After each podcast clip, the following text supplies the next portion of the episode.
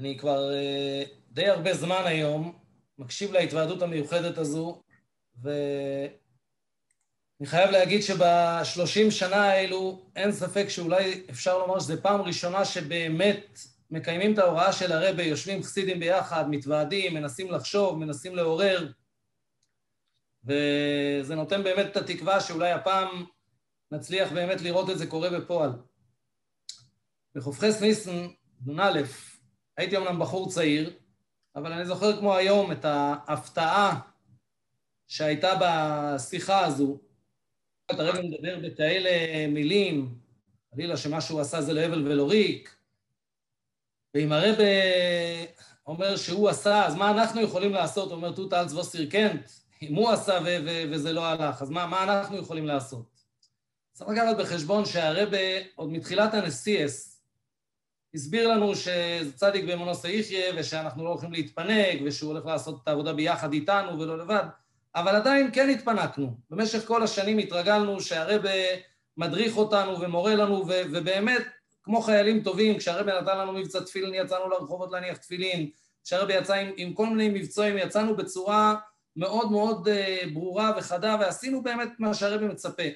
אבל פתאום שהרבה כאילו אומר, אני עשיתי את שלי ועכשיו תעשו אתם לבד, והוא מצפה מאיתנו לא לעשות מפני הציווי, אז ההרגשה הייתה מאוד מאוד מוזרה, אם אפשר לומר, או אני זוכר עד היום, אחד מחשובי המשפיעים היום, הוא היה אז בחור קצת יותר מבוגר ממני, שעמד שם בצד והתייפח מבכי אחרי השיחה הזו, וזו הייתה האווירה, זו הייתה הרגשה כזו של משהו, משהו קורה. והאמת שכל כך הרבה אחרי זה ישבו והתוועדו ולמדו את השיחה.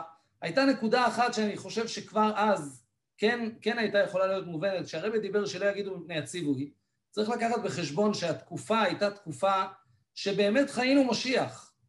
החיים אצל הרבה היו חיים כאלה ש... ש... חיית רוחניאס. היית מגיע לתפילה של הרבה בשבת בבוקר, אז כמובן אתה מגיע לתפילה של הרבה, אז צריך ללכת למקווה לפני, צריך ללמוד קצת חסידס לפני, מיד אחרי התפילה להעמד לפברנגן, יש את הפברנגן, אחרי הפברנגן אף אחד לא חושב ללכת הביתה, יושבים, היה שם חזור של הרב וולטהיים באנגלית, ואחרי זה עוד יושבים ומתפלפלים, רצים, אוכלים משהו בשביל אה, סעודת שבס וחוזרים בחזרה למייריב, אחרי זה יש את הראשי דבורים, ואחרי זה טכן קוצו, ואחרי זה את השיחה המוגעת, ופה מכתב של הרבה ופה אה, אה, מיימר ופה... הבעיה שהייתה זה שלא עמדו בקצב, ומבחינה מסוימת באמת היינו, היינו בעולם מופלא. והרבי דיבר כל התקופה שיש סימנים, מושיח מגיע, ואנחנו באמת בתקופה מיוחדת, וראו את הניסים, מלחמת המפרץ, וכל הדברים, את הגג שבית המקדוש הוא מכריז, הגיע זמן גאולסכם, וצעקנו עד מוסאי, צעקנו באמת שאנחנו רוצים משיח, אבל למה? כי הרב רצה את זה, כי מבחינתנו המצב היה הכי טוב, מה היה חסר? היה חסר למישהו משהו, היינו בתקופה באמת שהכל טוב, אבל הרב אמר, וכל, תמיד גם, גם הדיבור בין הבחורים היה, שמשיח יגיע בשביל שנראה את הרב מחייך, בשביל שנראה, שנראה את הרב שמח, כי מה, מה יכול לשמח אותנו יותר מזה? אבל האם באמת הרגשנו שחסר לנו? לא. ואז זה באמת הייתה נקודה שכן הרגישו שהרב, שהרב מבקש שזה יהיה משהו שלנו, לא מפני הציווי. אבל מה לעשות, אני זוכר שישבו במשך הלילה וישבו שם אה, שלוחים גדולים וחסידים וניסו לחשוב ודיברו על רעיונות גרנדיוזיים, הרב תמיד רוצה ש, שיחשבו בגדול ובאמת ניסו לחשוב בגדול, דיברו אז על ללכת לתוכניות בינלאומיות בטלוויזיה ולעשות ולהפוך את העולם. ואני חייב לומר שכשהרבא דיבר בשבת שהכוונה היא ללמוד עניין הגיון ומשיח, אולי לא נעים להגיד את זה, אבל אצל הרבה היה קצת אכזבה. כאילו קיווינו שעכשיו יוצא פה איזה קמפיין, איזה משהו, באמת הופכים את ה... מה עכשיו אני אשב ללמוד על, על המידות של ביס המקדוש, או על איך בדיוק היו מקריבים קורבנות, או על, על דברים אה, יומיומיים, יומיומיים של מלכת המשיח, אבל זה באמת מה שיביא, זה באמת מה שייתן את ההרגשה. יש הרי סיפור שמספרים על יהודי גביר גדול שהגיע לרבה והוא אמר לרבה שהוא רוצה לתרום סכום כסף גדול לאיזה פרויקט מאוד גדול. אז הרבה אמר לו שיתרום לחלוקת מצות לכל יהודי. הוא אמר לו, רבה, אני רוצה משהו, באמת איזה פרויקט גדול.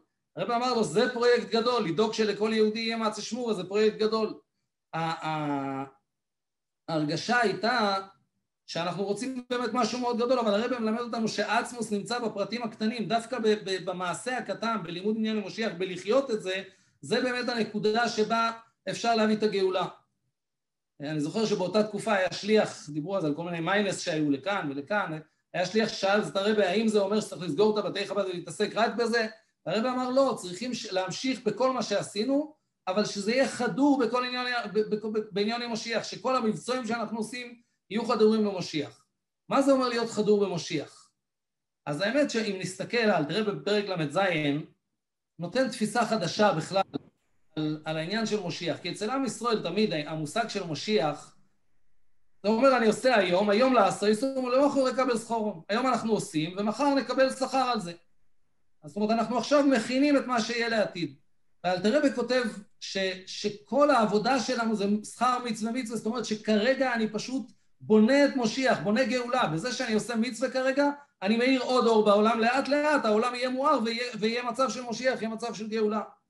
אבל הרב רצה יותר מזה, שכל דבר שאנחנו עושים יהיה חדור בזה, שבאמת תהיה תפיסה מוחשית, ש, שכשאני עושה מצווה, כשאני עושה מעשה בגשמיאס, ברוכניאס, שזה פשוט יהיה חלק מהעניין הזה של משיח. לפני כמה שנים הלכתי לבקר פה בכלא, הכלא בתאילנד הוא כלא מאוד מאוד קשה, יושבים, יושבים עשרות אנשים בחדר, אין מיטות בכלל, ישנים על הרצפה, הלכתי לבקר כמה אסירים, זה היה לפני פסח, נכנסתי לאסיר ראשון שהוא היה שפוט למוות, וניסינו לעשות כל מה שאפשר בשביל שימירו לו את זה למאסר עולם, שיורידו לו את העונש מוות, זה, זה האגף שבו הוא היה של נידונים למוות זה אגף כזה שכל יום אחרי צהריים בשעה ארבע פותחים את הדלת ומוציאים שניים. הוא אומר, הוא תיאר לי את זה אז, הוא אמר לי, כל יום כולם מתכווצים ליד הקירות רק שאני לא אהיה הבן אדם. וכשהגעתי אליו, אז היה תוך כדי תהליך שבאמת עבדנו עם, אה, עם הנשיא בארץ ש, שיפעל על מלך תאילנד, הוא אומר לי, אני כבר כל כך מחכה לדעת שאני סיימתי עם העונש מוות הזה ואני אעבור לאגף רגיל, וצריך להבין, הוא סיים עם העונש מוות, הוא קיבל 50 שנה בכלא התאילנדי. אבל הבן אדם אומר לי, אני מחכה כבר לסיים עם העונש מוות להגיע למאסר רגיל. אחריו ביקרתי עוד יהודי, שנשפט ל-37 שנה, אבל יש הסכם בין תאילנד לישראל שאחרי שמונה שנים אפשר לעבור לארץ, והוא בדיוק סיים את השמונה שנים, אמרו לי, אני כבר כל כך מחכה לעבור לכלא בארץ. והשלישי שביקרתי היה אחד שקיבל חנינה מהמלך. אז הוא אומר לי, אני כבר מחכה, ממש עוד כמה ימים אני משתחרר, אני ממש מחכה לזה. וכשחזרתי הביתה, ניסיתי לחשוב על, ה, על, ה, על, ה, על הדבר הזה שעברתי, וההסתכלות הזו על כל אחד מהם, למה הוא מצפה? איפה הוא שם את, ה, את החירות שלו? איפה הוא שם את הגבול שלו? למה הוא מצפה? אז כן, הרבה פעמים אנחנו נמצאים במצב שאנחנו נמצאים בחושך של הגלות, ואנחנו אומרים, תשמע, אני כבר ממש מחכה שמשיח יגיע, ואז לא יהיה לי בעיה לחתן את הילדים. משיח יגיע, ואז אני אוכל אה, אה, לחיות קצת יותר ברווחה. כל אחד בדיוק במקום שמעיק לו, אבל זה בדיוק המקום של לעבור מעונש מוות למאסר עולם, זה לעבור ממאסר בתאילנד למאסר בארץ. הרב רוצה מאיתנו שנבין שמושיח זה לעבור למצב אחר, לחיות את החיים בצורה אחרת, לנסות לתפוס שהולך להיות פה משהו אחר לגמרי, והרצון וה, שלנו לזה, זה לא בגלל שהרבר רוצה את זה ולא בגלל ש, שיהיה לי יותר נחמד, אלא בגלל שזה התכלית, זה המטרה, בשביל זה אנחנו כאן. לא ניסבו החום, אלא בגלל שזה המטרה של בריאה סוילום. אז האמת שכשיושבים שלושים שנה אחרי, לא נעים להגיד שאנחנו אחרי שלושים שנה עדיין לא יודעים בדיוק מה הרב רוצה מאיתנו, כי ברור שבמשך השלושים שנה האלו הרבה חסידים והרבה הנאה שבאמת הצטרפו, היו כאלה שעשו עשרה אנשים שישבו ו- ו- ודנו וחשבו, והיו אחד, שניים, שלוש שישבו ונתנו עצות. עשו את הכל, אבל תכלס אנחנו, אנחנו לא באמת יכולים להגיד שהגענו למשהו שהנה, כי כל זמן שלא נפעל העניין, אז כמאן דאוביד לא ימרינן, עדיין לא הגענו למצב של גאולה, זאת אומרת שעדיין לא נפעל העניין, וזה מבהיל לחשוב שעברו שלושים שנה, הרי באותו רגע, בחופכס ניסן, תשנ"א, כל אחד מאיתנו, אני בטוח, היה מוכן לעשות כל מה שרק אפשר בשביל שבאמת זה יקרה. ואם מישהו היה אומר לנו אז שיכול להיות שיעברו שלושים שנה ואנחנו עדיין נמשיך לדבר על אותה שיחה כמשהו של, של, שהוא אקטואלי, זה היה נשמע כמשהו הזוי. בפועל אנחנו עדיין נמצאים באותה נקודה. וזה ברור שאם הרבה דורש מאיתנו, הרבה נותן לנו את הכוחות לזה. שמעתי קודם את uh, הרב מניס פרידמן, אז uh, הוא אומר שהוא לא מבין למה כולם כל כך uh, uh, נשברו או מתפעלים כל כך מה, מהשיחה הזו בצורה, בצורה, הוא אומר, אני חושב שזו הייתה שיחה מדהימה, כל כך יפה. הוא אומר, אני שמעתי בשיחה הזו, שהרבא אומר לנו, קינדר לך, אני סומך עליכם. אני יודע שאתם יכולים לעשות את זה. הוא אומר, תחשבו לפני ג' תמוז, כמה אנשים הספידו ואמרו, זהו, חב"ד נגמרה, אפשר לארוז את החבילות, אין יותר חב"ד. הוא אומר, הרבה בשיחה הזו אומר לנו, חבר'ה, תדעו לכם, אני סומך עליכם, אני יודע שאתם תצליחו. אפשר לראות דבר מאוד מעניין. עברו הרי במשך השנים המוני יהודים בדולרים אצל הרבה, וכל אחד שעבר ליד הרבה, הרבה תבע ממנו. יהודים הגיעו ואמרו לרבה, עשיתי כך וכך, והרבה תובע ממנו יותר. עובר מישהו שאומר לרבה, נתתי כך וכך צדוקה, והרבה אומר לו, תיתן כפול. יש לי כך וכך תלמידים, והרבה אומר לו, אני מצפה ממך ליותר.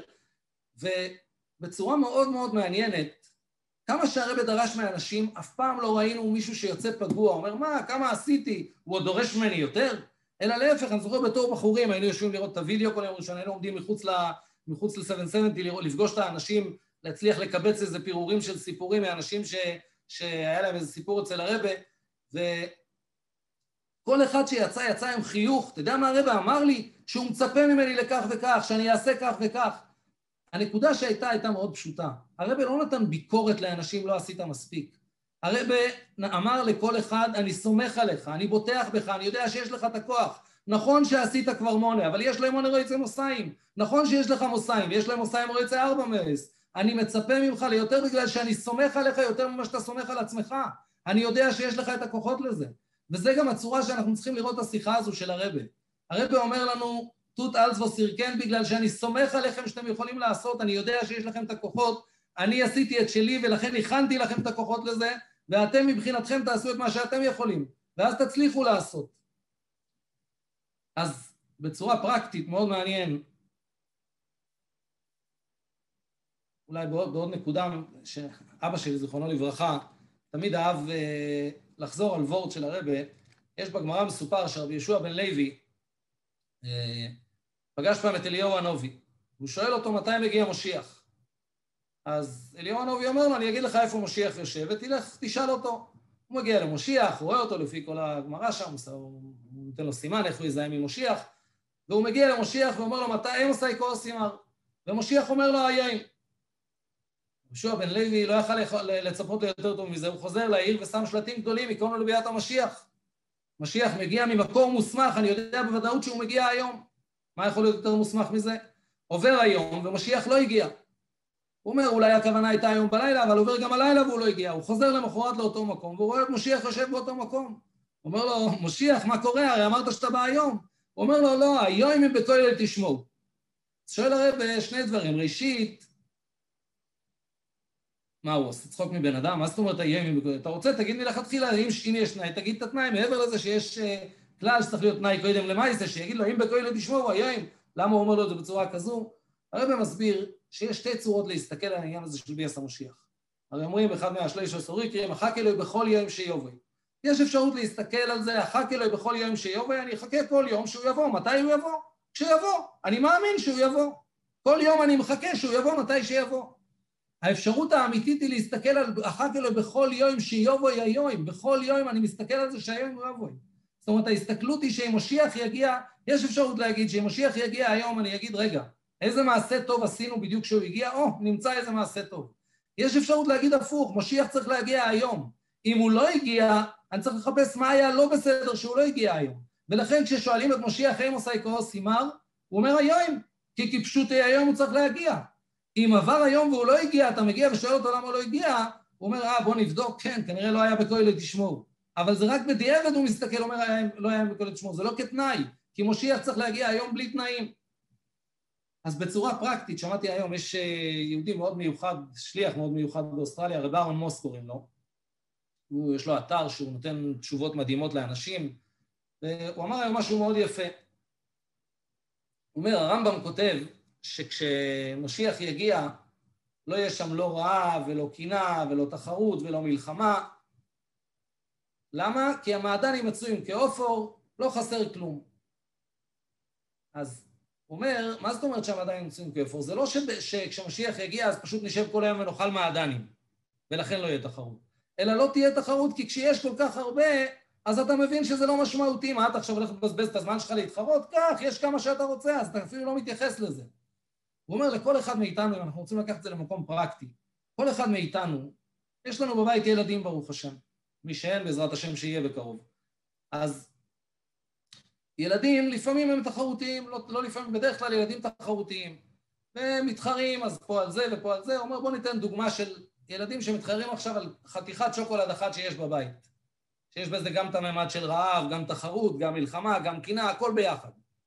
הילד אחד מסביר לשני, אני רעב, אני לא אכלתי כל היום, אני חייב את השוקולד, והשני, לא אכלתי שוקולד כבר שנה ואני חייב... עכשיו, יש להורים בדרך כלל פתרון מאוד פשוט. ניקח את השוקולד, לא לך יהיה ולא לך יהיה. אם אתם רבים על זה, לא צריך. אבל אז מה קורה?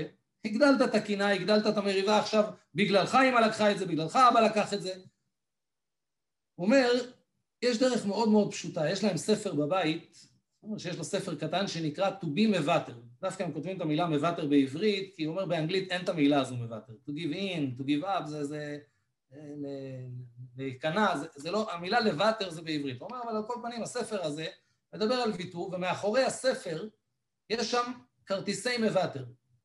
כתוב שם לצלם את הכרטיסים האלה ולהשתמש בהם.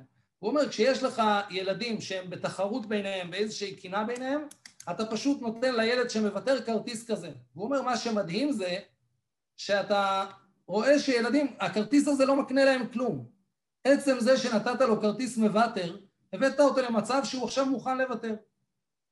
אז הוא אומר, בוא, בוא, בוא נשדרג את זה, נעשה כרטיסי מושיח. נשב עם הילדים, נסביר להם מה זה אומר שכשמושיח מגיע אין לא קנאה ולא שנאה ולא תחרות ולא מלחמה, אנחנו כולנו אחד, מעדנים מצויים כעופר, לא חסר כלום.